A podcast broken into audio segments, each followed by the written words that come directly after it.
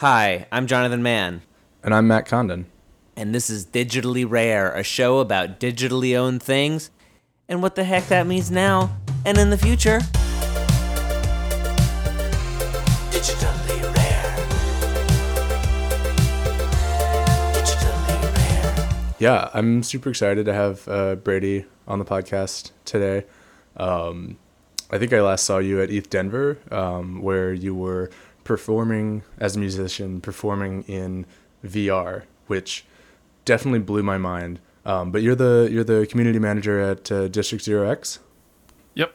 Yes, I am. Yeah, can what what does that uh, what does that end up meaning? Like what what, what does that uh, what does your day to day look like? Um, what sort of projects are are you involved with? And is this how we pronounce it? District Zero X? Is that, Y- yes, is that, that, would be. is that the proper pronunciation? Yes, that would be the correct one. It is actually in the dictionary. District. yeah, yeah. I'm always like, is it district docs? Dis, dis, Oh. District docs or I, like I, I, don't usually know. do this this thing where all the zero x projects I used I just shorten them as ox, so Docs, yeah, or ox. Um, right. So like ox project, you like when I type that out, I mentally say ox project, and I'm like, that's not a project about oxen. yeah, the, I guess the, the proper one would be District Zero X, but uh, I hear a lot of people say OX and um, D Zero X, which is docs. I have a I have a proposal for District Zero X. Could I could I create a district um, called Ox District OX, which is a district for For oxes oxen. for Yeah. oxen For yes. oxen, yeah. um, where where all of the oxen in the world can decentrally collaborate on. Interesting. Ollie, ollie, oxen free. Well, they would be free. They would They be would be entirely free. self sovereign now. Decentralized, yeah. Well, to be, to be fair, anyone can submit a, a district proposal. We actually have that on, on our GitHub under district proposals, so you There you could. go. But the community does vote on these things, so mm-hmm. you would have to gain some. You would have to like campaign for this and try to convince everyone. Matt, I think with your stature in the community, you could. You could Yeah, I mean, it. it, it seems like it's a win win for everyone, though. an ox district ox. I think it sounds more like more like a win for the the oxen themselves, but I Yeah. mean, that depends on the structure. There's a lot of oxen. That's a lot of voting power. Actually, I have no idea how many oxen there are. Is that are they still a they- thing How do they hold I- tokens? with their uh, adorable little hooves? That's or on their horns, or Yeah, yeah. and the, the, little tokens. bell around their neck. Yeah. yeah, the the, the you bell is the wallet, and that's why you can hear the coins jingling. There you go.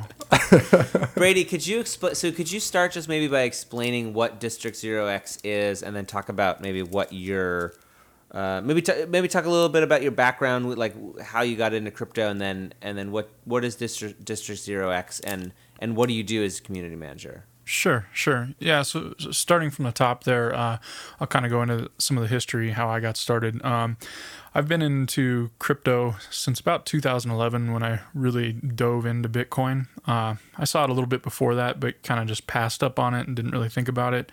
And then in 2011, I actually read the white paper and uh, pretty much fell in love with the idea of where the world was probably going to head and fell down that rabbit hole many people do. And uh, I saw a lot of potential ideas, especially in the creative world, because I'm a musician. So uh, it uh, sucked me in for some new creative possibilities there. Uh, then I started, after really diving in, uh, started doing consulting work because I had dove in a little too deep. So then you become a consultant. and uh, then I started doing consulting work for a few law firms here and there and uh, individuals. And um, then uh, after doing independent consulting, I was hired on at Coinbase doing operational work and customer support. And then after about a year and a half, roughly, I uh, joined their regulatory compliance team and started digging into the compliance world of cryptocurrency and blockchain. And uh, That sounds like a rabbit hole. Yeah, that, sounds I- like a whole other can of worms. Yeah. yeah, I decided to go about as deep as you can down the rabbit hole, and uh, realized, uh, you know, regulatory compliance. It's it's good to have a good foundation there, but um, I decided I wanted to kind of take a different direction. So I left Coinbase and uh, then started here at uh, District Zero X helping build this because I kind of my interest is in marketplaces and job creation and uh, a lot of what we're doing at District Zero X, which is marketplaces. So I guess that'll that really leads into what we're doing at District Zero X, and it's really a community of community marketplaces. So the community marketplaces most people are familiar with, of course, are like Uber, Airbnb, uh, eBay, uh, Upwork, and um, uh, Elance, which we uh, our first actual district was Ethlance, which is a play on the Eth- Elance name. So, um, but yeah, that that Very was really the first district, and it inspired a lot of the general framework that we're using for upcoming districts. So, you know, posting, listing, searching, filtering, ranking, reputation, invoicing, pretty much everything you'd expect from any kind of uh, community marketplace. Uh, so we use that general framework and are reusing it for new types of marketplaces. And the second one we did was uh, Name Bazaar, which is an EN, pretty much one-stop shop for everything you need for ENS names. Uh, that includes like registering new names, managing your names, buying and selling names, uh, pretty much everything you would need for ENS. Can we pause on ENS really quick? Yeah, yeah, absolutely. I, I I'm I've been confused a little bit about like what the u how do I use you know if I want to get you know my name or whatever what how how, how am I going to use that in in uh, in this world In a real world in, the, in this in this yeah in this Tis new the question. yeah. okay so that's not a, that's not a, that's that's a question that's still sort of up for debate It's a good question. That's a great question, really. I mean, the question of how do we use this in our day to day lives is a Yeah. great question we should be asking ourselves every I- every time we see something. I can actually add to that on how Yeah. I actually use it uh, personally. Um, but it's kind of cool that I've seen many other use cases, and the ENS team themselves are developing a lot of interesting new use cases. But for me, uh, I have a lot of family members, and some of which are a lot younger, and uh, I, I think it was a lot easier to tell them, "Hey, send send ETH to Brady." dot Ah. eth instead of like this long string of letters and numbers that Oh. opens a big conversation so that, Right. that just that alone was really cool but it's it's unfortunate that not all the wallets really support it you have to actually Yep. use a wallet that supports it so Yeah. that's does but- MetaMask does MetaMask support it It does recently. Yeah. They recently Okay. did that. Yeah. interesting Yeah, and so they um so for background the ENS at its basic level is just a it's a contract. Uh, it's a set of contracts um that just keep track of your, you know, brady.eth and point that to something else. And so that something else could be another Ethereum contract or a website URL or whatever. And so um yeah, like if you want to shorten anything or make it more readable, or really just use it as a registry, because you can use it for all sorts of things, not just um, like uh, domain names in a sense. very extensible Right. Yeah. So it's a really powerful um, concept. That sounds really interesting yeah Yeah. Like I'm I'm very excited for being able to use it for username registration. Right. Um, and this is something that Aragon is already doing, where when you spin up a DAO, um, you pick a an Aragon ID, and that, that is your organizational username, and it's available at um, my username dot aragon hyphen id dot eth. and and is that an ENS that's an ENS Yep, that's an ENS okay name. I Yep. see yep And so you Interesting. can Okay, then I get it. go. Yeah, you can send money to that. You can, Right. if you get a transaction from that, you can do a reverse lookup and say, "Hey, is this address um, a valid Aragon DAO?" And you can go look it up in the ENS thing and says, "Oh, look, there's its name." you can uh, also connect them to ipfs content addresses Yeah, it's it's, it's pretty powerful. Yeah, that's And so cool. you can use this for domain names with MetaMask and Portal Network. So if you have MetaMask installed and then just type in like Brady.eth, uh, well, it goes to a contract, so I guess it won't really do anything. But um, if it pointed to a website or an IPFS link, it would then redirect you to that. Um, so that's pretty cool. And so it's basically replacing, uh, you know, DNS, the Google.com in that sense. Okay, I'm sold. Can, please, please, con- please continue. I get it. I, I have idea now. Now I have ideas, and uh, okay. So, so, so there's there's a district that's dealing with ENS, which is really cool. Right. What what what are what are some of the other districts that are that are on there? So the next one that we have coming up is Meme Factory, which Very is excited. allowing you to make things digitally rare. And Right. uh, That's Roll uh, credits. yeah, yeah, yeah, right, right. It's over, folks. that's it. Thank you. Um, so, so okay, so so Meme Factory. A few things I want to say about Meme Factory, or ask and say about Meme Factory is some. One thing is that I have two friends. I have three friends, three really good friends from college that um, had slash have a performance group called Meme Factory that they've been Ah. um, performing under since so like the Hmm. like 2008 2000 Aqua hired them. um, Patrick Davison, Stephen Bruckert, and uh, Mike Rugnetta. Mike Rugnetta, he also of Idea Channel, PBS's Idea Channel on YouTube. Oh, very fun. popular former YouTube channel. But um, yeah, they they used to do these really like fast paced, amazing performances, uh, talking about meme culture, and they did a huge Kickstarter for a book in like 2013 that still is is not out yet. Uh, um, but uh, but they're really cool, and every time I hear Meme Factory, I think of them. But that's cool. I'll have to I'll have to check that out. yeah, yeah, please do. Um, it's it's really great. But Meme Factory, the district, reminds me a bit of of what uh, what Archetype was attempting to do. Right. Um, I'd love to hear how how it's similar to Archetype, um, and and how it diverges from what they were um, attempting. Sure, sure. Um, I did uh, look briefly into what they were doing. Um, I don't know. Uh, it's been a little bit when they first started doing the project is when I looked into it. uh, So I don't Yeah. know It was where a it's while evolved ago. since then. Yeah, it's dead now. It's it's gone now. Oh, Yeah. that's a that's a shame. I was Shed a tear. Yeah, it's it, it was a bummer. It was a real bummer. Um, One of my favorite stickers is from the Archetype uh, founder. It's the cryptocurrency is not a crime sticker on the back of my laptop. Yeah, Nice. it's great. I, I, you know, he he decided to focus on his um his like fine art project that he that he's getting a lot of funding for and working on instead.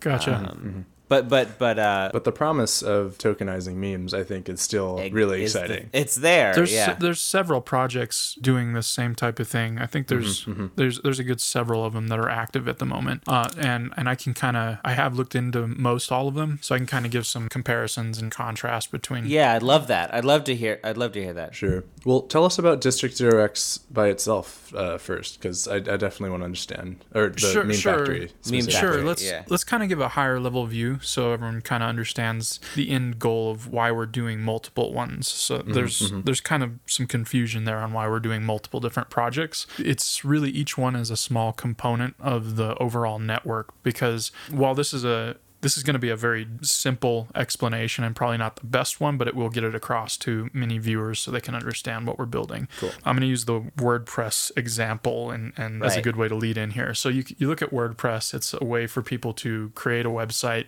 Uh, each WordPress template allows you to easily use a template to create that website.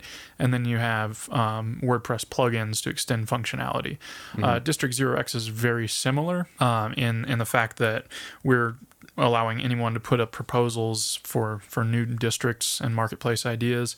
Uh, the districts we're currently launching are very much so templates for people to launch those new types of marketplaces, and then we're going to have auxiliary modules that are very much like WordPress plugins that extend functionality. Got it. What does that look like? So a template here is that just a template for a two-sided market, or would it be a template for like, um, as you know, a Uber clone um, being able to buy and sell taxis in, in time?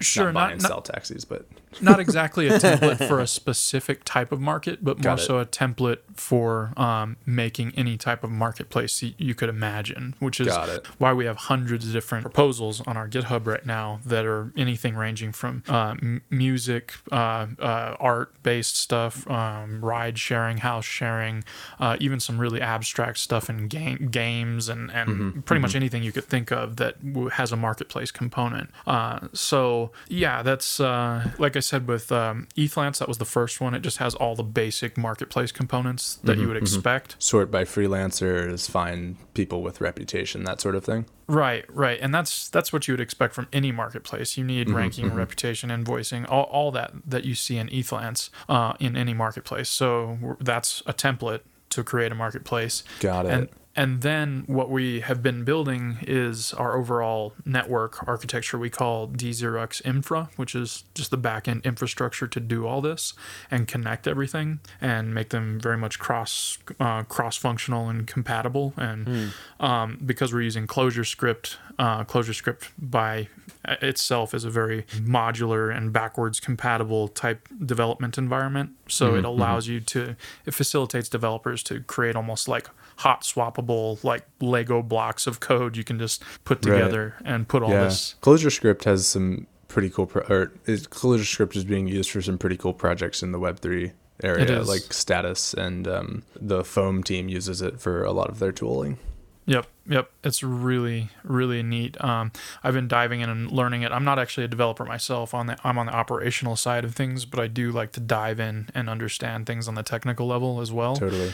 Because our community is mostly developers because district 0x is very much going to give developers more of an upper hand when they're wanting to build districts before the general public but we do have like this open proposal pro- process for anyone even if they're not a developer so Very cool. Um, so tell us, so tell us about, yeah, tell us about Meme Factory. I'm very, very, very curious and interested. And yeah, I'd love to hear about the different competitors that you've you've seen and and how everything compares and and what you're trying to do that's that's maybe different. Sure. So, um, in terms of templates, of course, Meme Factory is a basic template for creating just rare digital collectibles on the Ethereum blockchain. That would be ERC 721 tokens to be specific on what we're doing. Uh, but the the biggest difference between all the other projects out there, um, most of them anyway, some of them are playing with this, is we're using token curated registries Right. which is a voting game of sorts where you submit something uh, and you have to put up tokens and someone can match that and put up a challenge your deposit if they feel like it shouldn't be in the system and then it goes up to a vote for all the token holders.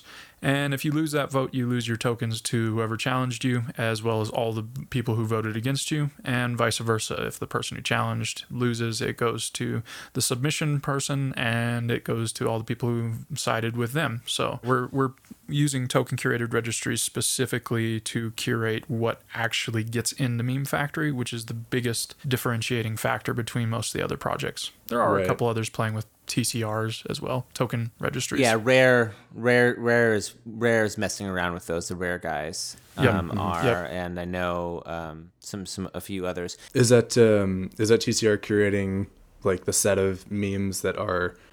uh, What is it curating then? Is it any meme or good memes or uh, rare? You know, that's that's an interesting question really because what what what makes a good meme that's very subjective, right? So Right. it's it's going to be very much so up to the people who are participating in our current meme factory polls that we're doing. We have a survey D app up right now where everyone who is currently a uh, um, district network token holder can actually use those to vote on the design of meme factory. Can I can I say that I, I had this fear I had this fear with um with archetype and I would say that I would have the same fear in any situation where there's memes involved and there's voting involved. Um, Okay.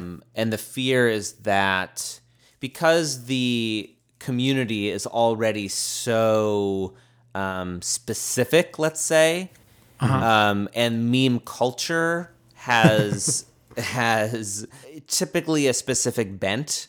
Um, I want to say sometimes a racist bent, sometimes Right. a kind of disgusting um, bent. It's a fine line, right? And so I always had this fear, um, and I voiced this many times to the archetype guys. Like they're like, well, you know, if if if the community doesn't want it, I'm like, but what if the community wants it? You know, like what if the what if the community decides that they want all of the super racist, uh, the like hook nosed Jew with like you know holding his hands and the the the worst memes. yeah, yeah. I, So, so, um, but you know, I assume the answer is we just hope that that won't happen. But, but what is what is the Sure. So that's actually an interesting thing. Um, and I think curation is going to be well, specifically curating with tokens and and TCRs.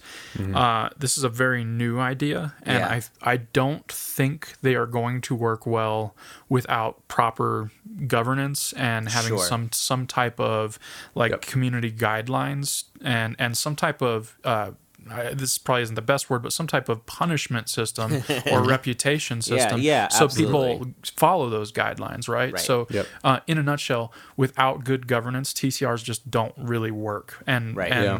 reputation is something we're really researching heavily right now, as well as um, Aragon is what we use for governance over all of our districts. That is- Mm-hmm, that that's uh, um, District Zero X is powered by IPFS um, and I, uh, Ethereum and Aragon specifically.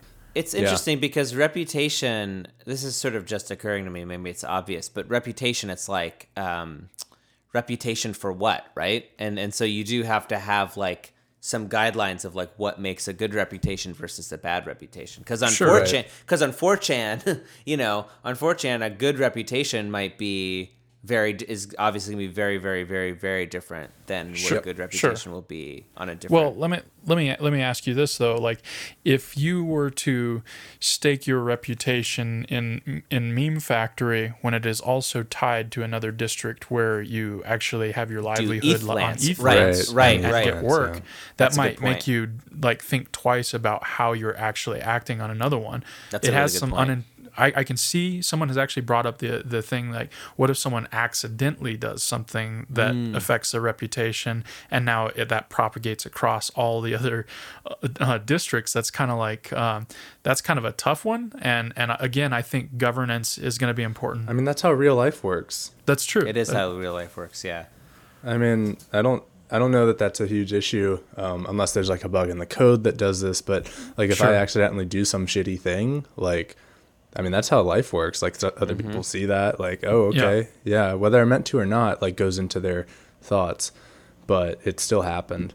Sure, yeah, sure. I mean, curation is is definitely one of the hard problems of decentralized networks, um, and reputation is definitely a subset of curation. And I think, um, yeah, I think uh, reputation is going to be so so important for like the you know just how you behave on decentralized networks because again like it's one of the only Sybil resistant uh, things you have is you know if you can spin up infinitely many identities that's kind of the point of self-sovereign identity. Yeah. Um, but not all of them matter equally. Um, well th- there's also this um, Mm-hmm. when it comes to good governance not all decisions should be put in an in a, in a system of total anonymity. Some systems might you may want people who are like known development teams in charge of important Right. 100%. decisions Yeah. or you might uh, which is going to be a big thing with districts because those are the people actually building those platforms and putting in proposals to m- make a big change or development within a district and if they put in a, a, a proposal for a change in a district in the aragon entity um, a they're they're going to want you to know who they are. B they're going to be staking their reputation on that decision and and proposal. And they're going to try and like gain like votes and people that actually vouch for them and go for it. So they're going to um, they're going to absolutely put it forth. So uh, token registries really work best when there's kind of a tiered system of you know like like meme factory polls right now. That's that's really a low stakes um, type of survey that we have right now where it's not a big deal if the design is like even horrible to be honest because a that could change later. This isn't set in stone. Someone could put in a proposal to change the meme factory logo or the website design or or add a whole new feature or a new auxiliary module and and that's that's absolutely something that can happen. So um and that's the cool thing about what Aragon is building is you could even change the entire governance structure and and it's hot swappable really. You could be like, Yep. well, we want to try um, uh, quadratic voting instead of liquid democracy, or we want to try um, some reputation staking, or we want to have a tiered TCR system where you actually have to do KYC at the very top, or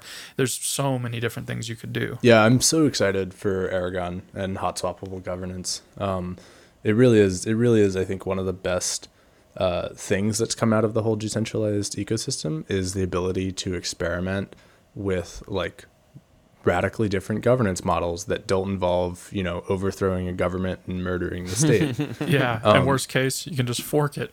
yeah, exactly. It's like you can fork you can fork the government now. Like that's cool. yeah. and it, it really is it really is interesting from like a, a, a governance evolution standpoint um, it's really hard the feedback loop on experimenting with different governance models is on the order of centuries Right. it's Yeah. like democracy is a 200 year old well t- i'm american centric but um, 200 year old experiment right and we're still not sure how well it works we're like it works pretty well but you know we haven't tried everything It's so interesting. I I think about that so often, right? Because it's like uh, there's that quote, whatever it is, like democracy is the worst form of governance except from everything else that we've tried. Yep. You know, and and I always think, and this is so because this is the first that I'm hearing about this. I, didn't know that what Aragon did, and and I don't know anything about this, but um, this idea of this, this sort of lack of imagination that like you live under a certain kind of governance your whole life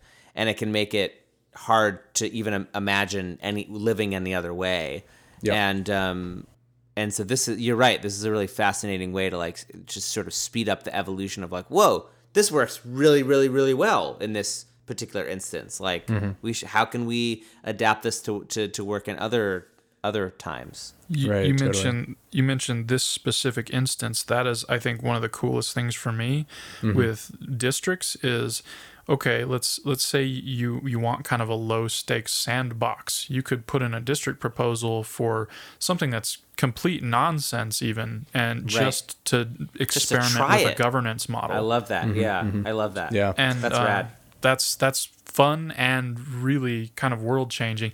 And Huge, the other yeah. thing is really like political theory dates back centuries and Right. we really the, the cool thing is is a lot of the exact we're not really doing anything new the only thing new i think that decentralization adds is the ability to fork a government and everything else political theory is almost the same as it's always been except for the mm-hmm. fact that we get to try some of the things that have been blackballed buried in the past and and things we just can't try because because politics has slid everyone one way or another regardless of your opinion you just kind of have to deal with it Well, and like you said, the stakes are lower. You know, like you said, the stakes the stakes are not they're different. You know, Yeah. They can be, yeah, they can certainly be lower. And yeah, like if, if the U, if the U.S. government wanted to try something else, um, obviously it's a big deal. The like, stakes Yeah. would be just a little bit higher. Yeah. it would it would probably take decades just to even get anyone to even say yes or no let's try it in this one small region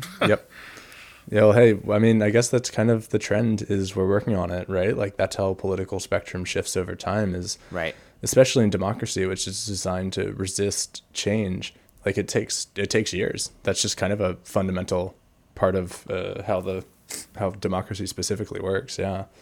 So so meme factory um what sorts of things can you tokenize onto meme factory? What's the Well, technically anything because it's just Uh, okay. IPFS, right? I mean, you can you can upload you can upload a whole movie to IPFS, Right. But our of course our our um, meme factory will have some limitations. But I mean, if if you really wanted to, you could like you could fork meme factory and and have entire movies uploaded. So Mm-hmm. Um, that basic framework could be used for anything that you could possibly think of. So Um, so, so- when you Yeah. uh, on tel- on Telegram a little bit earlier, we were talking about it, and there was something that reminded me of this idea that I had. This sort of idea that blew my mind when I thought about it in terms of with Archetype, but I think it would be the same with Meme Factory. The Mm-hmm. idea that I had was like uh, to tokenize bad things that okay.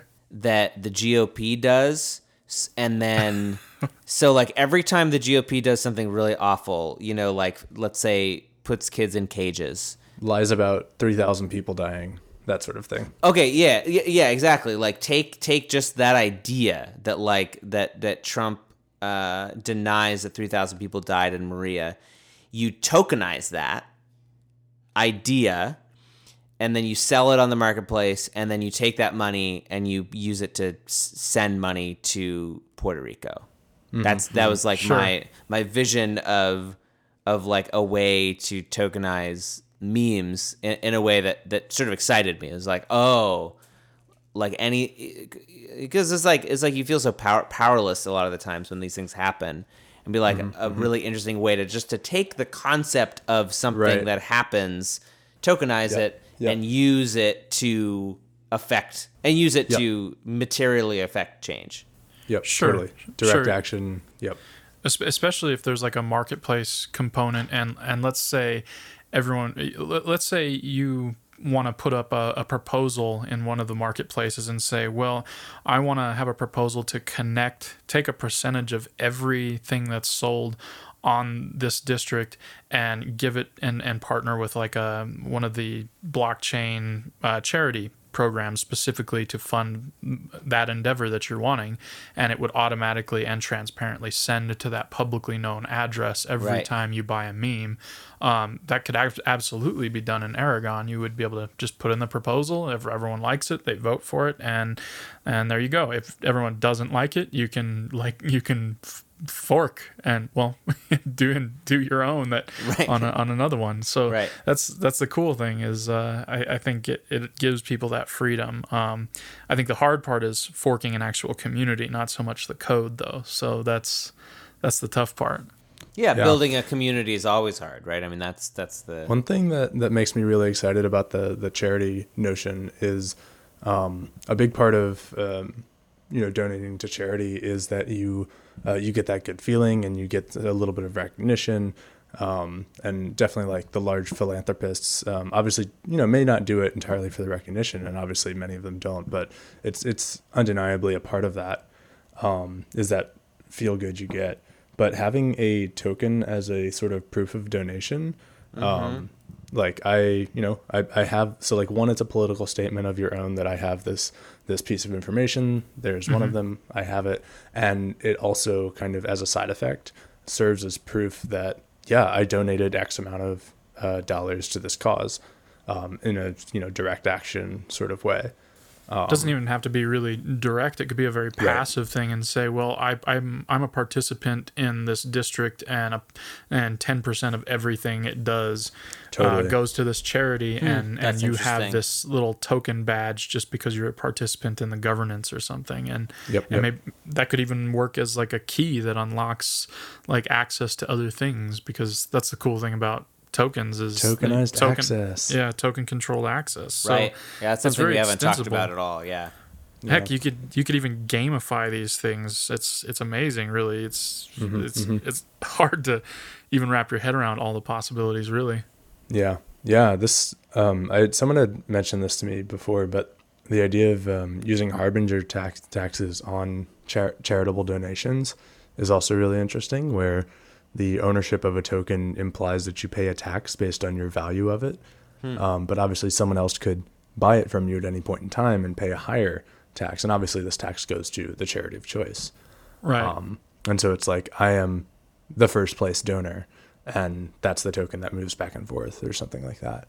How how far along um, is Meme Factory in its development, and do you have any sort of timeline for um, for when it'll be available to sort of just the general? Sure, I can kind of give a, a rundown of where we're at. Um, I don't have an exact ETA. Um, it's that's hard to do. You Of Yeah. developments. Yeah. It's, it Hard to doesn't do always in blockchain specifically as well. uh, under promise, over deliver. That's that's the best way to do, do Right. anything. Right. Anything really. Um, so, but I will say where we're at right now. We're doing the Meme Factory polls right now, which is how we're distributing the Meme Factory token for its TCR.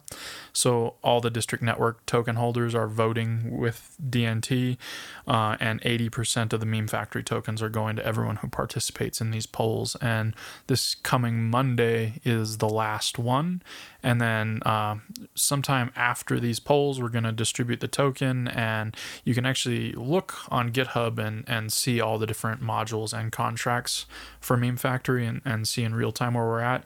Uh, a good chunk of it is pretty much done. We have, of course, the the polls right now are all the front end stuff, so that the front end is ready to go. A lot of the back end smart contracts are well on their way.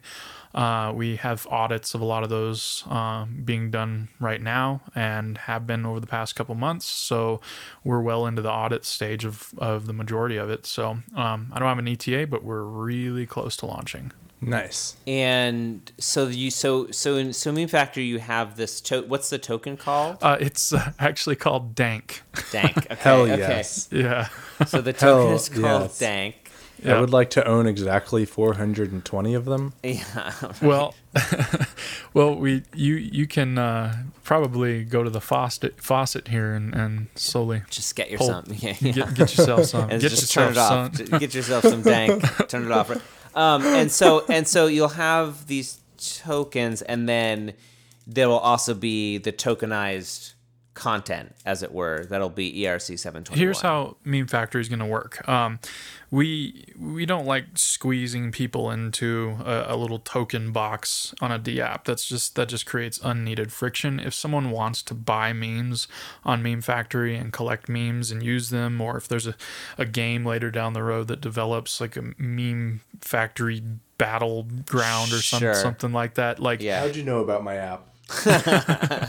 you you don't want to create No, friction, so we're just using ETH. So you want to buy memes, you use ETH. Make it easy. And in fact, we've already committed to using the Zero X protocol to where people can use any token to to buy things on any So of our, ch- our our markets. So dank is solely for The staking TCR. for for the TCR for for Curating. staking and curating and things like that. Ah, I see. So that's just for governance participants who want to actually curate, govern Meme Factory itself. Then you buy with ETH, and then the public who just wants to see this cool curated list can go to Meme Factory and not even care about it crypto at all, Right. and they can just see this cool curated, uh, theoretically higher quality uh, list of of memes and artwork that people have submitted. Which we we actually have some professional artists. You can see it in our recent blog posts. Some of the work that they've done. Uh, they aren't just uh, trash memes. There's people like actual artists getting involved. So it's uh, it's almost looking more like an art platform than it is just a meme platform. A lot of them are Nice. memes, but um,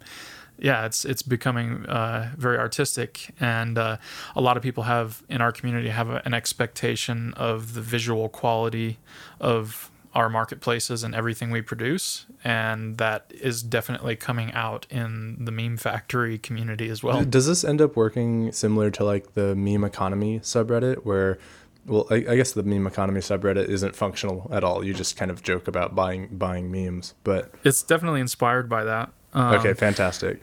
uh, as well as cur- curation markets um, Mm-hmm, s- in general, and uh, uh, some of the work that Simon de la Rouviere was is doing uh, Yep. as well. So that this has all been a huge inspiration, as well as even like Rare Pepe and pretty much everything that you can possibly think of. Like a lot of the tokenized art that's it's all coming together it's just another iterative approach that we're taking that's just a little bit different because we want to make things as decentralized as possible so we're taking tcrs to run with that just a little bit more than some of the other projects are Totally. Well, and I would say that I would say the other the other differentiation because you know so so we're you know we talk about all these different platforms all the time, rare and super rare, and what Dada is doing, and um, you know rare bits and everybody. Um, but it seems like one really important differentiation with you guys is a very distinct possibility of all of the dis- different districts kind of buoying all the other districts. So it's like right sharing uh, their network the- effects sharing the network effects of having all these different, like you said, you you know you have your profile on ETHLance, which affects your reputation on Meme Factory, with which affects your reputation over here, and all of that being um, I did tied want to mention the cross district reputation thing. Um, we have not committed to anything yet because there's too much up in the air with blockchain reputation systems. Yeah. So we're, we're in the research phase on that right now. But it's So I an don't know- idea. Right? But that that's the important thing with the auxiliary modules is to make sure that if something did get implemented as an auxiliary module, it, Right. it is cross functional for all districts. But we haven't committed to anything in terms of auxiliary modules other than the 0x protocol one at the moment. And uh, once we have like a solid model for everything else, then we will, of course, announce that and, and move forward. But that is the idea is to make things cross functional as possible. I mean that that's that part sounds really exciting to me. I mean that's a, the the idea of a sort of WordPress model uh, is is maybe the most interesting thing, um, just in terms of the novelty of the approach, Right. Um, from from from all the different uh, versions of this that that exist out there currently. Yeah. So I, I have a question for all the starving meme artists out there. Um, can I make a living on Meme Factory by by making really good memes? You know, I I was actually talking to uh, uh, Dieter at at uh, CryptoKitties a while back ago on on my on my podcast that I do, and he was. Uh, I, I actually asked him that same thing. Can do you think uh, people are going to be making a living playing blockchain games? And I mean, I think because of the nature of of market volatility and prices and crazy the craziness Yeah. that is crypto, I don't think you could definitively say yes or no because it's just it's insanity, right? Mm-hmm, mm-hmm. Um, it wouldn't be smart to like stake your entire living. Oh shit! oh shoot. Wait, someone should have told me that earlier. yeah yeah no so you can't you can't really do that because uh a is this is nothing is certain with all this. We're we're experimenting with new governance and new platforms and new ideas and and everything could just go away. There might be some like zero day exploit in every computer on earth that just renders ethereum useless tomorrow. We know we don't know what's going to happen right? So mm-hmm, mm-hmm. it's it's it's hard to say but i do know that we're the the development models of a lot of the blockchain games are are nothing short of fascinating because um, I do know people that have made a living just Yeah. like you know playing with all these different blockchain games Absolutely. and blockchain apps and and it's it's fascinating but I think Yeah. you it's a skill like any other skill so um, but I do see even a lot of games moving in that direction like you have a lot of the tournaments for for like uh, oh I can't think of just a lot of the esports tournaments that are really Yep. springing up now I mean people are really making a good living doing that Right. Yep, and yep. and I think once these blockchain games like really graduate to that next stage, like some of these Right. games that are coming out this year, uh, and there's some good ones. I'm seeing some really nice blockchain gaming work done this year. Um, I feel like when that matures, then we might be able to definitively say yes or no, especially if something is like has a stable store of value, even if it's just tokenized U.S. dollars or or DAI or um, MakerDAO or whatever you want to try and roll into your system. Sure, then then maybe that gets clearer. Yeah, for me, it seems inevitable um, that so because as it is like with gaming today, you can make a living um, both through like in-game economy uh, stuff and then you know trading through secondary markets. Um, that's how like gold farming works. Now it isn't very fun, but uh, that that can you know there's a there is a an economy enough to support uh, an entire person person's living. Um, and the the key like thing for you know blockchain plus gaming is that it just opens up these in-game economies to what I guess people would consider a real economy, um, having true digitally scarce things, um, and that that just puts the ceiling so much higher. Um, like people like to say like oh TF2 is doing you know thousand dollar hats and like so and so Fortnite skin goes for X dollars like once we have true digital scarcity, like that ceiling is so much higher. I think I think it's that's a tough one for the traditional gaming community right now. They there's a lot of there's like politics in the in the gaming traditional gaming development community that is holding back a lot of them from even diving into this. Like you wouldn't see Totally. Blizzard doing this in the next several years. They just won't. I think I think the the opportunity is going to come with um, like small to medium publishers experimenting with it. Um, I interesting. mean, you can you can kind of already see this happening with like Gamer Token, Enjin, uh, Wax, and all these other like. There's another one like Unicorn, Unicorn Gold, doesn't matter. They're all doing the same thing, which is, you know, uh, digitally rare items, uh, unified in-game currency, and um, building. You know, it's ideally a real game publisher building a game because that's the hard part is building a game. Yeah, I mean the game has to be good. I mean that's right. Yeah. Like the the version uh, that we we always talk about authenticity being the key for making an NFT valuable. You know, a, a game is not valuable unless it's good. So you know, it has to be a good game. I think what excites me about all that is uh, uh, when something works really, really well. The user experience is just nailed with something that's in Unity that anybody can can pick up and run with and just add as a plugin into their game, and it I don't know ties to uh, a, a crypto debit card for people and it's just really easy to get involved with that world i think that's when we're going to see something really powerful happen uh, because then any 100%. any game developer like i have friends developing really small indie games right now and they even tell me well i don't really want to do it because i i'm having a hard time just trying to wrap my head around my Right. game much Right. less Yep. blockchain and all of that but if it Yep. was this little thing in the unity store and i just clicked it and it's in my game sure Yeah, i would yeah. totally do that Absolutely, that's a good point. Ecosystem benefits. Yep. And and circling back to VR, I think VR could benefit greatly more so than average games. I mean, the Yep. esports stuff is, is that's cool. I think that could really go somewhere cool. But uh, in terms of like making a living playing games, but I think the VR community, um, there's a lot of individual like asset creators who have Yep. been in in like Second Life, and they're Yep. used to that that whole digital economy and and digital assets long before any of this ever happened, and a lot of them won't publish their stuff in VR because there's not a way for them to have like agency over their creations Right. and, Yep. and, and really like have the benefit of publishing it. So they just They don't. need that true. They need that true digital scarcity so layer. So now we have things like Decentraland. Then we have things which is also has a district proposal in.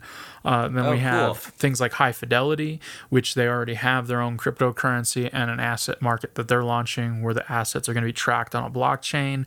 And then once we actually see something that's plugged into Unity, then we're going to see things like VR chat and alt space and and all the more mainstream VR social VR platforms that are out there really start uh, having like an item that's like cross compatible. Hundred percent.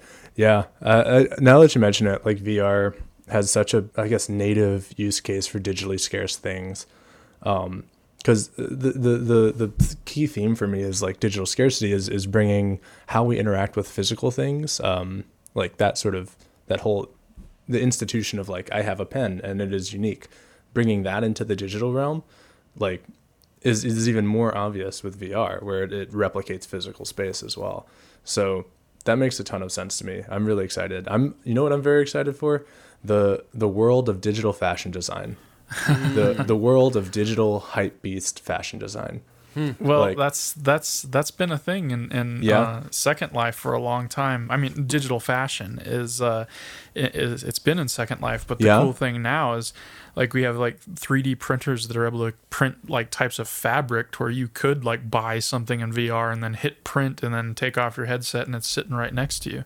Ooh, ooh, living in 2030. I like it. yeah. I think what's really interesting for me about uh, tokenized digital scarcity in VR and the fact that it's further along than most other gaming environments is the fact that uh, it, it is like kind of prototyping that connection to the real world in, in a digital space because soon we're going to have uh, like holograms in our in our real space Right. that you almost can't you know they're they're gonna be opaque and and you're gonna not be able to see through them and it's gonna have, be this hologram that's right in front of you. I mean, like all the uh, the hol- the uh, Hololens and all the things that are coming out like that, that makes all the VR work that's being done now like easily to transport into something that isn't VR because that's everyone's complaint is I don't want to Yep. put on this headset and be in a virtual world. I want to sit in my office and beam my friend next to me and talk to them in person, which is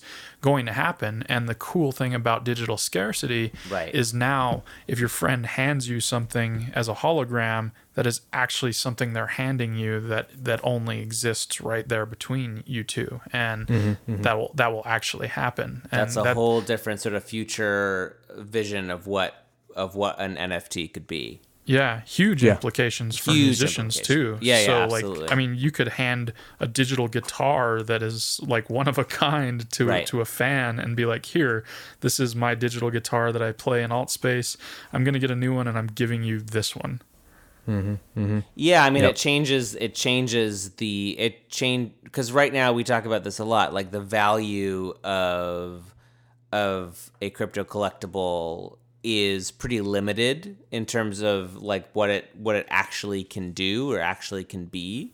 right Um, but a future that looks like that brings a whole other set of values to the to the fore, which is really Sure, interesting. it's like it's kind of like our talk about ENS names earlier. It's like, yeah, right now ENS is kind of not a lot of people really care about it. Not a lot of people use it unless they're an Ethereum enthusiast or trying to teach people about it.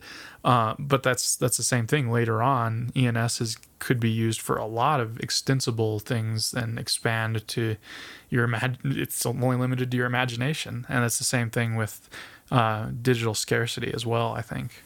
So, Hmm. uh, Matt, are there going to be any talks about ENS at the uh, event that you are uh, planning Thanks for the segue. upcoming uh, upcoming in San Francisco in a few Uh, weeks? yeah, I think there will actually. Um, um, someone I forget who I can check the schedule uh, is planning on talking about um, ENS names as non fungible tokens. Um, and for background, the event is the non fungible summit. Non fungible summit. Nice. Ooh, we needed a theme song. Yes, Non Fungible summit. non fungible. anyway, um, and and and Yeah. just just give us the Yep. give us the where and when. Where when is uh, it? October twelfth in San Francisco. Um, it's at the General's Residence in Fort Mason. It's a very cool building. We'll have um, one to two hundred. I think it's one fifty. I don't know, uh, whatever the building limit is. Um, people there. Uh, we'll have some really good talks. The talks are um, they're not about products. They're about uh, solving problems and interesting metaphors and interesting mechanics in the context of products.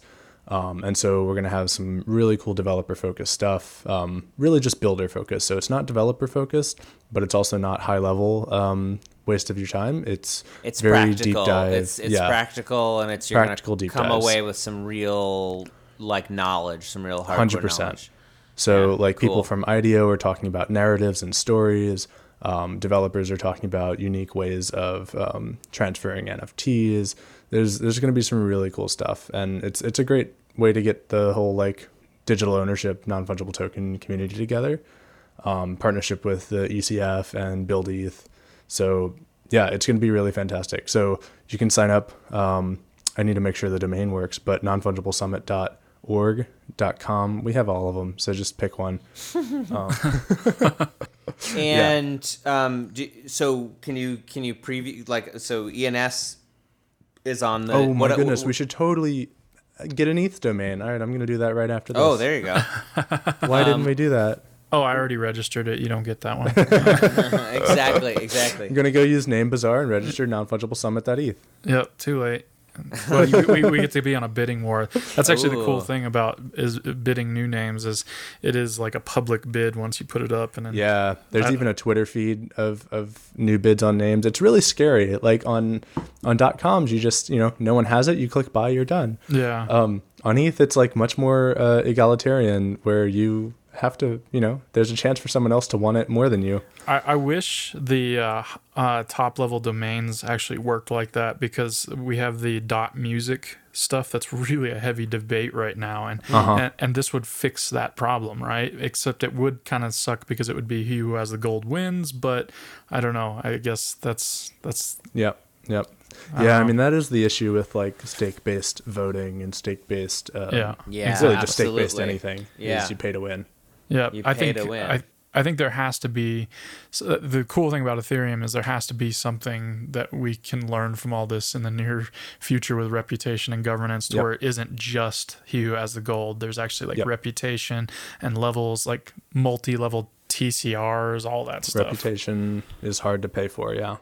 So Brady, do you have any personal projects or like a like one personal project that you want to um, plug here as we sort of wind down? Something that you want to tell everybody about? Yeah, I'm I'm actually constructing a district proposal right now that is actually already basically a district. I just uh, albeit a little bit of an unstructured and uh, informal one, but I I am interested in watching uh, District Zero X expand out and mature because there's a lot of functionality of every district like uh, that that I want to use. So Right. I'm, I have a, a project called Sessions that I've done for the past couple years now, and Sessions is just an open collaboration project.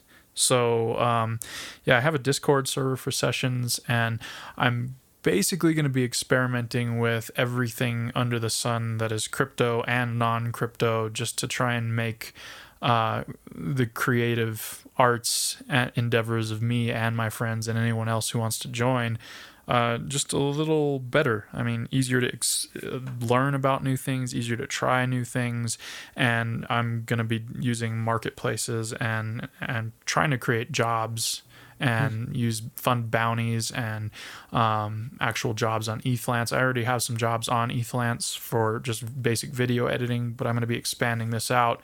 And uh, yeah, I'm kind of centralizing it all in my Discord channel right now. And is sessions focused on music specifically, or is it is No, it collaboration um, across across many disciplines? it's kind of a copy and paste of District Zero X, right? Like a, Okay. a session is like a district, but it's a creative project instead of a marketplace. Gotcha. Oh, So, um, yeah, and if you join, uh, you'll notice in the District Zero X Discord, um, if you watch one of the recent live streams, I gave a, a high level overview of all the channels that unlock because when you first join, it is a welcome channel, a rules channel, and a general chat channel. And as you level up, more and more unlocks. And there's even a skills based channel system and role based, like self assignable role. And I copied that into the session server so you can actually say, well, I'm a graphic designer, Right. I'm a developer, I'm a musician, I'm a live streamer, and you get to pick these roles and join these channels. And if you want to start a session, um, or in the case of District Zero X, you want to start a district, you can easily f- have a pool of talent that you can select from Right. when building your got my project. out. developer, got my designer, just.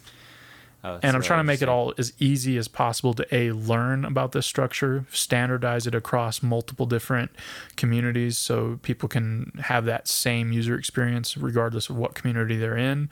And sessions is kind of my my experiment with copying that that open source structure of District Zero X, which we are going to be open sourcing our operations eventually too. We're in the process of doing that. Actually, I'm writing a lot of the documentation up this week. Amazing. That sounds really cool. Um, Matt, do you want to just plug the the um the summit again? Just give that to people one more time. Yeah. Come come to the non fungible summit. Woohoo! October twelfth, San Francisco. Oh yeah. Dot eth shortly. No, it's shortly. Yeah, ideally before the podcast comes out. Dot eth. I was going to say, I did want to plug one other thing. If musicians are interested in what I'm doing with the VR music performances, I'm not trying to make this a me show. I'm trying to also standardize the whole VR performance like setup right now to where anyone can kind of run with that. And the the bar owner, quote unquote bar owner, um, the the great pug in VR chat is um, uh, Owl Boy is the owner there, and he is one of my friends that has done a lot for me to try and construct the show that we do every other Thursday. At uh, we do it at uh, 7 p.m. Pacific in VR chat at the Pug. And I want to get other musicians to do this, not just me. There's currently two of us there that perform, uh, and and I would like to get more involved as well. And uh, that sessions is kind of the community I'm using to to curate people and get them involved in this. So if you want to a come watch a show on Thursdays at seven Pacific, uh, and, and see what I'm doing, I would I, I want to get other musicians involved too.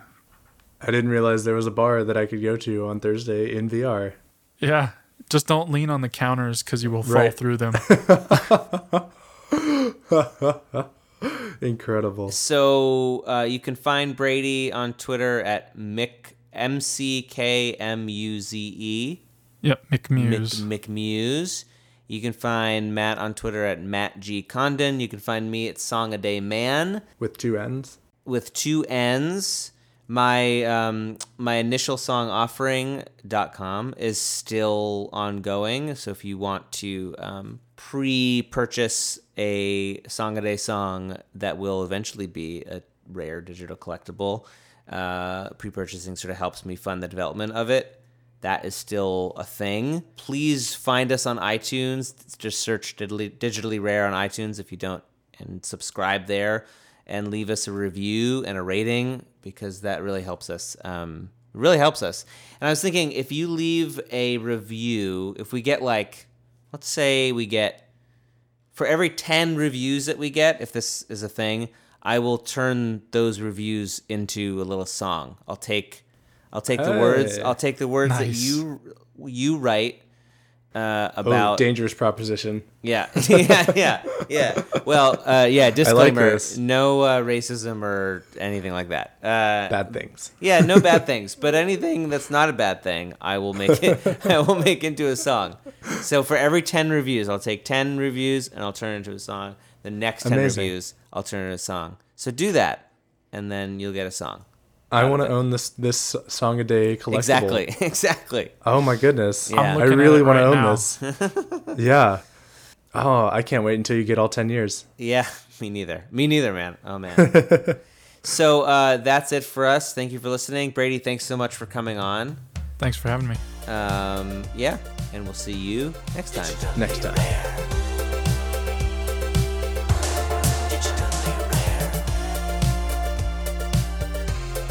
Rare. Digitally rare.